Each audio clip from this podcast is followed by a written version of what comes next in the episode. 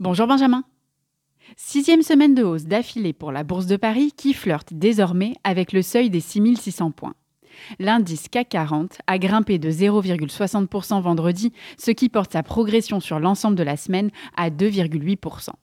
Au lendemain de la publication du ralentissement plus marqué que prévu de l'inflation aux États-Unis, les investisseurs ont bon espoir que la Banque centrale se montre un peu plus patiente dans sa politique de resserrement monétaire. Les indices boursiers saluent également les bonnes nouvelles provenant de Pékin qui se décide à assouplir certaines mesures liées à la politique zéro Covid.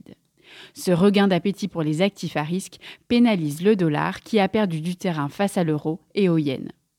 Les valeurs du luxe des secteurs aériens et miniers ont été portées par l'assouplissement des mesures sanitaires en Chine. Des poids lourds de la côte ont ainsi dopé les indices boursiers. Les titres LVMH, Hermès ou encore Kering ont clôturé en hausse de plus de 2%. Quatrième capitalisation de l'indice parisien, Total Energy a quant à lui gagné près de 1%. Bonne semaine à tous